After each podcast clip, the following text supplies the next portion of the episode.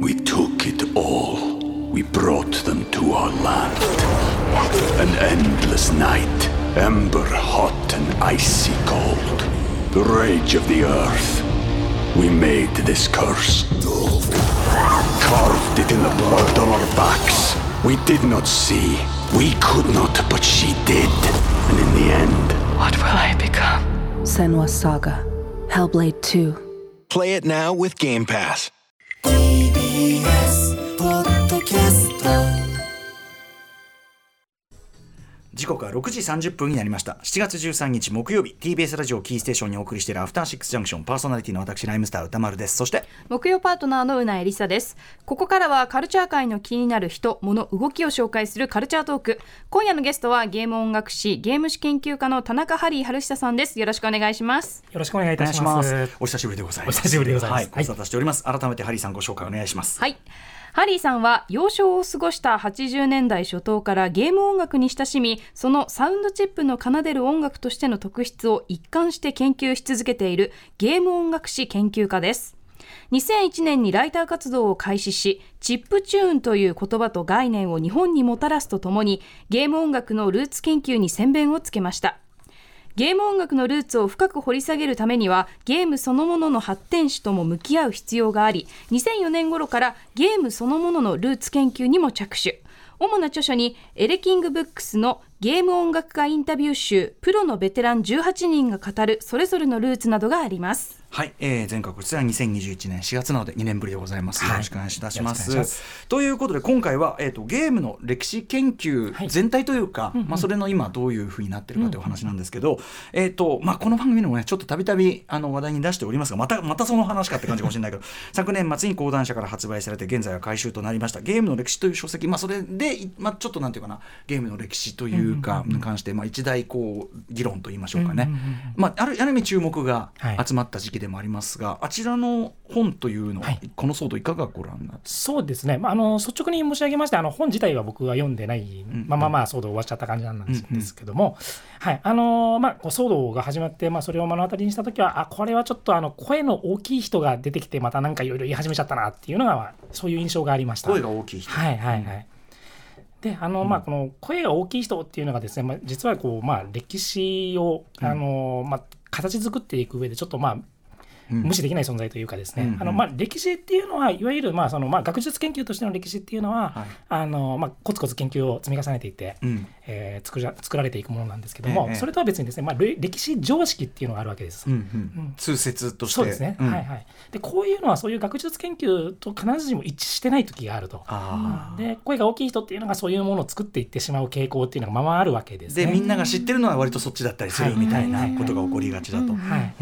でまあ、ただですね、まあ、そういうのを、まあ、その専門的にあまり研究してない人が言い出すことっていうのはあまりないんですけども、うんうん。まあまあ、今回のその、まあ、ゲームの歴史っていうあの書籍の時は、はい。あのまあ、珍しくですねそういう専門家ではない人が、うん。えー大きな声で主張し始めたと。うんううん。んまあ、これはちょっとあの出版社のチェックの甘さとかもあったんじゃないかなとは思うんですけど講談社となれば公営部が結構厳しくやるんじゃないのって気もするんだけど、まあそこも取っちゃったそうですね、んんん。まあ、そういう事例としてはちょっと珍しい部類の事例なんじゃないかなというふうには思います。はい。うんうんうん。ただ、まあ、まあそういうことがあったにしてもその声の大きい人の問題っていうのはまあこれまでまあ歴史学っていうものがそれこそ始まった時期からまあずっと一貫して続く問題だと思うんですね。うんなんでまあ、あのーまあ、これからもこういうことっていうのはまあ起きてくるかもしれないと。うん。まあでもその度に検証して、まあ何かこうさらにまあこういうことですよっていうのがさらに浮上する機会でもありますもんね。通説だけが流れてる時に、ね。はいはい。っていう感じですかね、まあ、その繰り返しでしかないっていうところもあるのかな。ただ一方で、まあ、あのこれは間違ってるんだって言ってこう、まあ、声高にこう反対する側も声高になりがちな傾向っていうのがあるんですね。その歴史っていうのは必ずしも何か一つ正しい真実があるっていう考え方っていうのは実はまあ学問的にはちょっと NG で。はいはいはい。あのまあえー、と有名な言葉として歴史というのはまあ過去と現在の普段の対話であるということがあるんですね。ということで、まあ、そういう形であの何が正しいじゃなくて今現時点で我々が見ている歴史なんですよっていう、まあ、ここまでは分かってる、ここまで分かってる県との照らすとここは違いますよねとか。要するにあの反対するにしてもじゃあその人がちゃんと調べてるかって言ったらその人も調べてないみたいなのもあったりするでしょうしね。も別にね。まあそうですね。それもそれでやっぱ思い込みじゃないかみたいなこともあり得るわけなので、はい確かに確かに、まあ、そういう意味では、まあ、全員当然過去に対しては謙虚であるべきというのは、ねあるでしょうね。はい。で、えーハリーさんご自身はゲームの歴史というのに対してどのようなスタンスで研究されてきたんでしょうか？そうですね。まさにまあそういうちょっとあの声の大きな人たちが作りがちな歴史常識に対してまあなんかこう疑問を持つみたいなところが僕結構多くてですね、でそういうところをまああの軸にして、まあ、根本にしてあの自分の研究ゲーム研究を進めてるというところがあるかなというふうに思います。はい。はい。でもともとまあその僕のまあその歴史研究のルーツっていうのはまあゲーム音楽ゲーム音楽の歴史の研究なわけなんですけども、はい。でまあ、その音楽の研究に対してもやっぱり本当にそれが正しいのかみたいな部分からの研究というかアプローチがですねやっぱ多いかなというふうに思います。うん。はい。その結果こういろんなことがやっぱり調べてみたらちょっと違ったなみたいな。そうですね、はい。あのまあ、例えば、まあ、あのゲームの音っていうのは、まあ、昔はこうピコピコでチープでつまらないものっていう常識があったわけですけども、僕はまあそうじゃないぞって一貫して,、うんうんうんうん。一貫して言い続けて、まあ、今に至ってる感じですし、はい、うんとかあのそれこそ、えっと、この間、えっと、国産 RPG クロニクルというので、渡辺則明さんが要するに調べたら、うん。自分はこうだと思い込んで番組でもこうって言っちゃってたんだけど、あの RPG のコンピューター RPG の進化はそういう要するにそのロースペックなところからハイスペックに行くみたいな、そんな単純な進化じゃなかったみたいな。あのプラトーっていうはい。そのコンピューターがあってみたいな、はい。あれもやっぱり検証してみたら、いかにこっちが思い込みで歴史を作ってしまいがちかっていうのは本当恒例だった気がしますね。そうですね、はい。あのまあ、プラトーっていうものが、うん。まあ、そのゲームの歴史に対してどれぐらい大きな影響を与えたのかっていうことに関しても、まあ、多分日本でまとまった形で研究したのは多分僕が初めてじゃないかなと思あのまうんですけど。さにその渡辺さんもあの、あれなんですよ。ハリーさんの研究を大いに参考して本を書かれたと。あ多分参考文献に書いてあると思うんですけども、なのであの、はい。という感じですよね。とか。ねはい。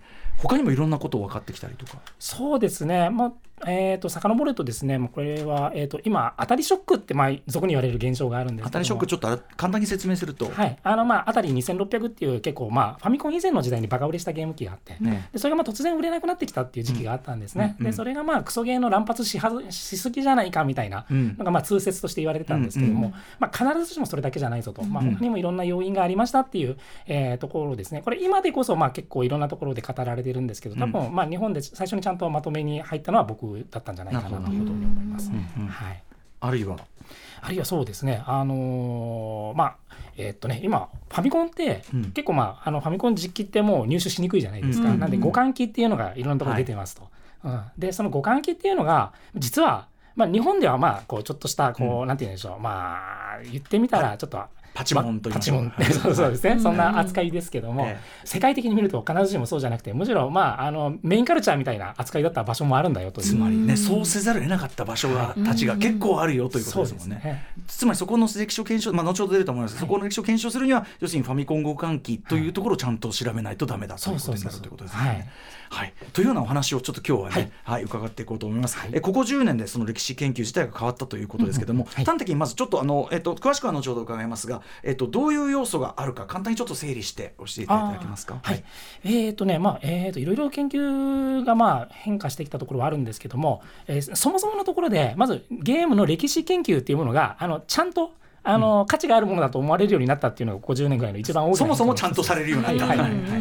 まあ、それまではまあ結構その、まあ、ゲームのけん歴史研究っていったところで、まあ、所詮マニアが喜ぶだけのものじゃないかみたいなね、はい、そういう扱いのところもちょっとあったんですけども、まあ、ちゃんと学問だろうと。うん。言い張れるようになってきたというか、うんはい。っていうのが一つ。もう一つ、はい。はい、そして、で学問でやるためには、まあ、当然あの資料というものがちゃんと整理されていけないといけないと。はい、はい、でいうことでですね、まあ、ゲームに関係する、まあ、アーカイブですね、まあ、ゲーム図書館的なものといいますか、そういったものっていうのがここ10年ぐらいでもう世界各地でかなり整備されるようになってきた。はいはい。はいそして三つ目は、そうですね。で、えーっとね、そのゲームの歴史研究っていうのは、どっちかっていうと、まあ、あの、初期の段階では産業史といいますか、うん。要は、こういうハードがあって、こういうソフトが出てきましたっていうことを、まあ、ずっと語っていくみたいなね、うんうんうんえーそういう流れのものが中心だったんですけども、ええ。最近は、最近というか、ここ10年ぐらいはそれだけではなくて、はい。例えば、まあ、文化史であるとかですね、あとは、まあ、その、まあ、それこそ僕自身がやってる、まあ、ゲームサウンド研究とかもそうなんですけど、はい。サウンド史であるとかですね、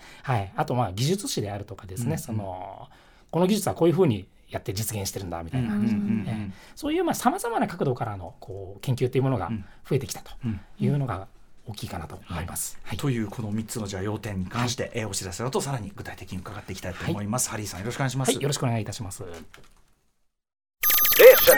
After Six Junction. We took it all. We brought them to our land.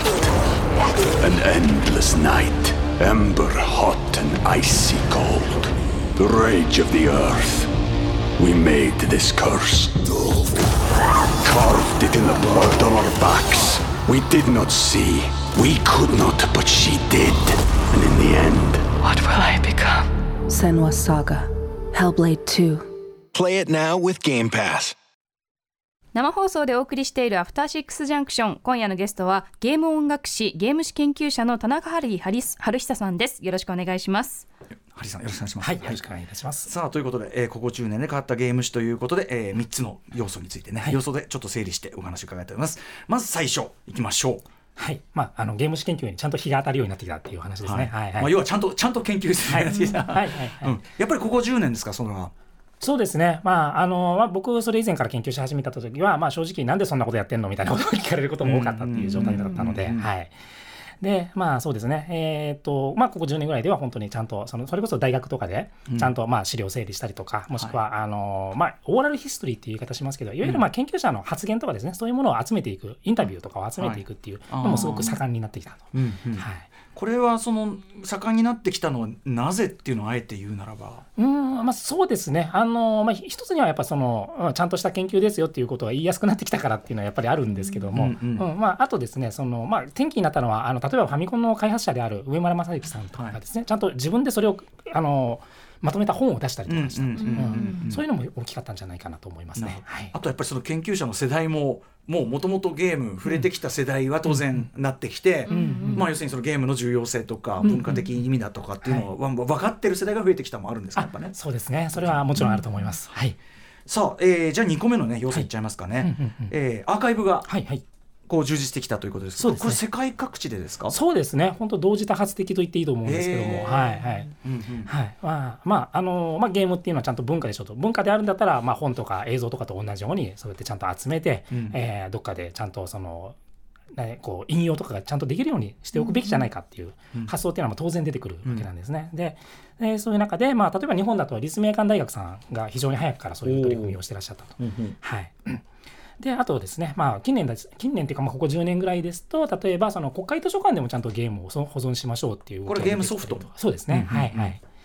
とかですね。あとは、あまあ、NPO 団体でゲーム保存協会さんっていうのが出てきたりとかですね、うんうんうん。はいはい。まあいろいろありましたと。うん。はい。でまあ、海外でも、まあ、ストロング遊戯博物館っていうところですとかあと、まあ、ライプツィヒ大学とかそういったところで、えーゲームアーカイブっていうのを、まあん。作り始めているというのが、はい、ここ10年ぐらいであった動きで、うん。まあ、要するに、まあ、あの文化なんでちゃんと保存しましょうっていう動きっていうのがすごくこの10年でかっちり固まってきたかなという。これしかしそのソフトがものとしてあった時代はいいけど、はい。今みたいにデータ化していると結構アーカイブ、ね。しかもみんな作ってるから、はい。裾野を考えるとなかなかインディーゲームとかはい。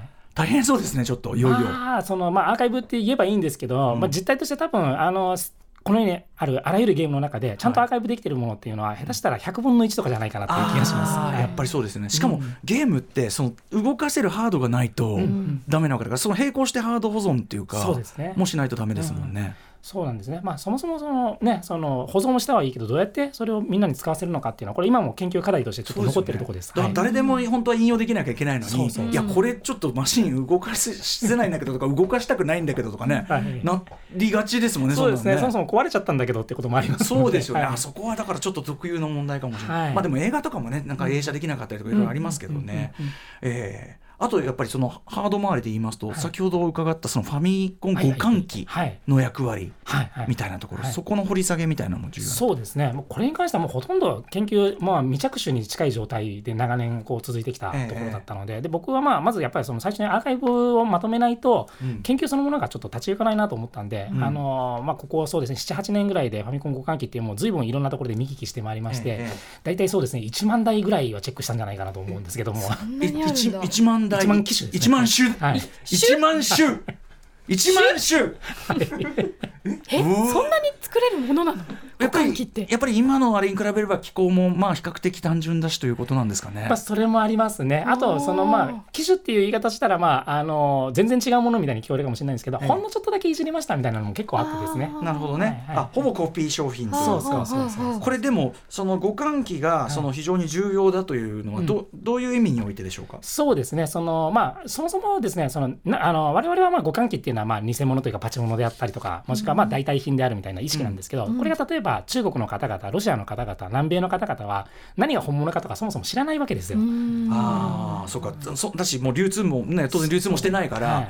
それでやるしかないっていうかアンダーグラウンドに。えそもそもだからファミコンって存在を知らない。そうですね、あの全然違う名前で覚えてたりします。例えば、ポーランドの人はペガサスっていう名前で知ってます。し、ロシアの人はデンディっていう名前で知ってます。ででデンディ。レンリー？へえまあでもそれでやるしかないわけですもんね。そうなんですよ。となるとその国のゲーム誌みたいなもの当然そのはい。互換機をベースにある時期までは語られることになると。そうですね、うん。でそれに影響を受けて、まあ、例えば今インディーゲーム作ってますみたいな人たちも一定数いるので、ん。そういうものをまあ無視していたらそのゲーム誌文化っていうのはちゃんと書けなくなってしまう。という。あの旧共産圏で、まあ、今もすごい世界的なゲーム出してるようなところもやっぱりそういうようなそういうアンダーグラウンドなゲーム誌っていうのがまずベースにあったりそうですね。それこそ中国っていうのは多分おそらく世界で最もファミコンの互換機っていうのが、うん。あの売れた場所で、下手したらまあ1億台とか売れてるんじゃないかという、うんうんはい。もちろんそれはそのね任天堂にとっては飛んだ飛んだ災害です。飛んだ飛んだ飛んだ話だけど、はい。でもそのまあ事実としての文化史的にはやっぱりここはね。そうです、まあ、それが起こってる段階では当然そのやめろって言ってこうストップかけるのは当然筋だと思うんですけど、うんうんそれでもう育って20年経って育ってきてしまった人たちに今更やめろって言ってももう手遅れなので、はい、それをどう扱うのかっていう問題ですその人たちもね今はねちゃんとスイッチ買ってると思いますので,、そうですそうですご安心くださいというね。むしろその日本の文化に対してリスペクトをうん。もう多大にあって、ではい。あのまあ、全力でそれを応援するみたいな形の方々もたくさんいらっしゃいます。はい。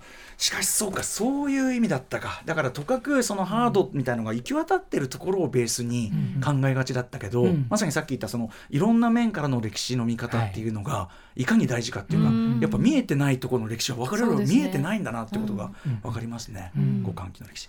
さあそしてじゃあ3つ目の要素いきましょうか。はい。えっ、ともともとはその産業種として語られがちだったところがもっと多角的になった。そうですね、はい。あのまあ、先ほども言いましたけども、まあ、例えばサウンド誌であったり美術史であったりとかですね、うん。あのまあ要素の部分とかもしくはあの受け止め方の部分っていうのがちゃんと歴史の中で取り上げられるようになってきた。うん。はいでまあ、そういうことができるようになってきたのは、まあ、そのやっぱりゲーム史研究というものがちゃんとしたものですよっていう認知ができたのと、加えてあのいわゆるそのゲーム研究全体の中に、まあ、その例えば自分はもともと音楽の専門家でしたとかもともと映画の専門家でしたとかいろんなフィールドの人たちが入ってくるようになったわけですね。はえーなので、まあ、その歴史の視点も広がりが出てきたと。うん。はいはいあとそのハード史的な進化を中心に語るのがちょっともうそういうサイクルじゃなくなってきた問題もあるんですかねきっとね。そうですね、まあ、あの特にインディーゲームっていうものが出てきてからっていうのはやっぱりそういう傾向があるかなというふうに僕自身も感じてまして、うん。例えば、まあ、キャスあメトロイドマニアっていうねあの昨今言われてるジャンルがあるんですけども、これはもう目いっぱいその、まあ、2D のアクションゲームのええ。昔あったものっていうのを参照しまくって、え結果今大ヒットしてるという、うんうん。はい、ジャンルでありましてその最新のゲームの中における最新のトレンドっていうのが、まあ、ハードの垂直的な進化と結びついているとは限らなくなってきたっていうところがあると思うんだですからそういう意味ではそのなんていうか先ほど映画とゲームの比較で、はい映画はまあすでに僕の子供の頃はちょっともうポストモダン期、うんうんうんもうとっくに迎えてた感じだけど、うんうんうんゲームもちょっとそれに近い時期迎えつつあるってことなんでしょうかね。まさにそういうふうに思いますね。はい、うんうんちょっと過去のジャンルを参照して新しいものを作るような時代になってきてる。そうですね。それがまあノスタルジーではないんだよという、うんうんうんまあ一つの手法として定着してきたという。はいはい。スペックの進化イコールでは少なくともなくなってきた。もちろんスペックの進化によるところっていうのも以前ある、んありはするけどね。はい。それではそれだけではなくなってきたという。はい。あと需要詞っていうのも面白いですね。つまり例えばわかんないゲーム実況だとか、まあ e スポーツ的なその文化の定着であるとか、そういそうのってやっぱり今までの見方だけだとちょっとフォローできないですもんね。そうですね。そこはやっぱりユーザーの視点っていうのがやっぱちゃんとないと語れないっていうのがどうしても出てきますので。はい。まあだから本当にそれこそ総合芸術映画総合芸術とかいろんなの総合芸術とか言うけど、ゲームだって普通に総合芸術だからねはいその面がしっかりうんなるようになってきたっていうことですかね。そういう意味ではハリーさん的には研究しやすくなってきた？そうですね。あのまあ土台としては非常に研究しやすい時代がやっと来てくれたかなという感じでございます。特にそういうこう、はい旧共産圏とか、うんうんうんその今まであんまりこうなんていうのかなメディア上日本のメディア上では浮上しなかったようなところの情報が入ってくるとなると結構巨大な山脈がだったりしかねないっていうか。そうですね、あのまなんでしょう難しいところもやっぱりあるんですね、なんだかんだ言っても、やっぱメーカーさんはいい顔しないような領域の話でもありますし。それはな、うん。なんですし、まあ、それもあるしそもそもそのあの大人になってから自分たちが触ってたのはコピー品なんだっていうことに気づいてちょっと気まずくなってる人たちっていうのもいたりすると。なるほど。はい。うんうんうんまあでもしょうがないでもそれでしか触れられなかったんだからそれはしょうがないですよね。はいやでもなんその視点自体がねちょっとなんかフレッシュなものがございました。とちょっと今日あっという間のお時間来てしまいましたね。ちょっとね短かったハリーさんもちょっとまた特集枠ですねこれね。申し訳ございません。ぜひハリーさんからお知らせことなどお願いします。はい、あーえっとですね、えっ、と、まあ、あの、サウンド研究の本来の方に戻りまして、えっ、と、今年の4月かな、えっ、と、ゲーム音楽家インタビュー集という本を出しました。はい、えっ、と、こちらですね、えっ、と、まあ、ベテランのゲーム音楽家の方々18名お呼びしまして、で、ゲーム音楽作る前にどんな音楽聴いてたのかっていうルーツの話ですね。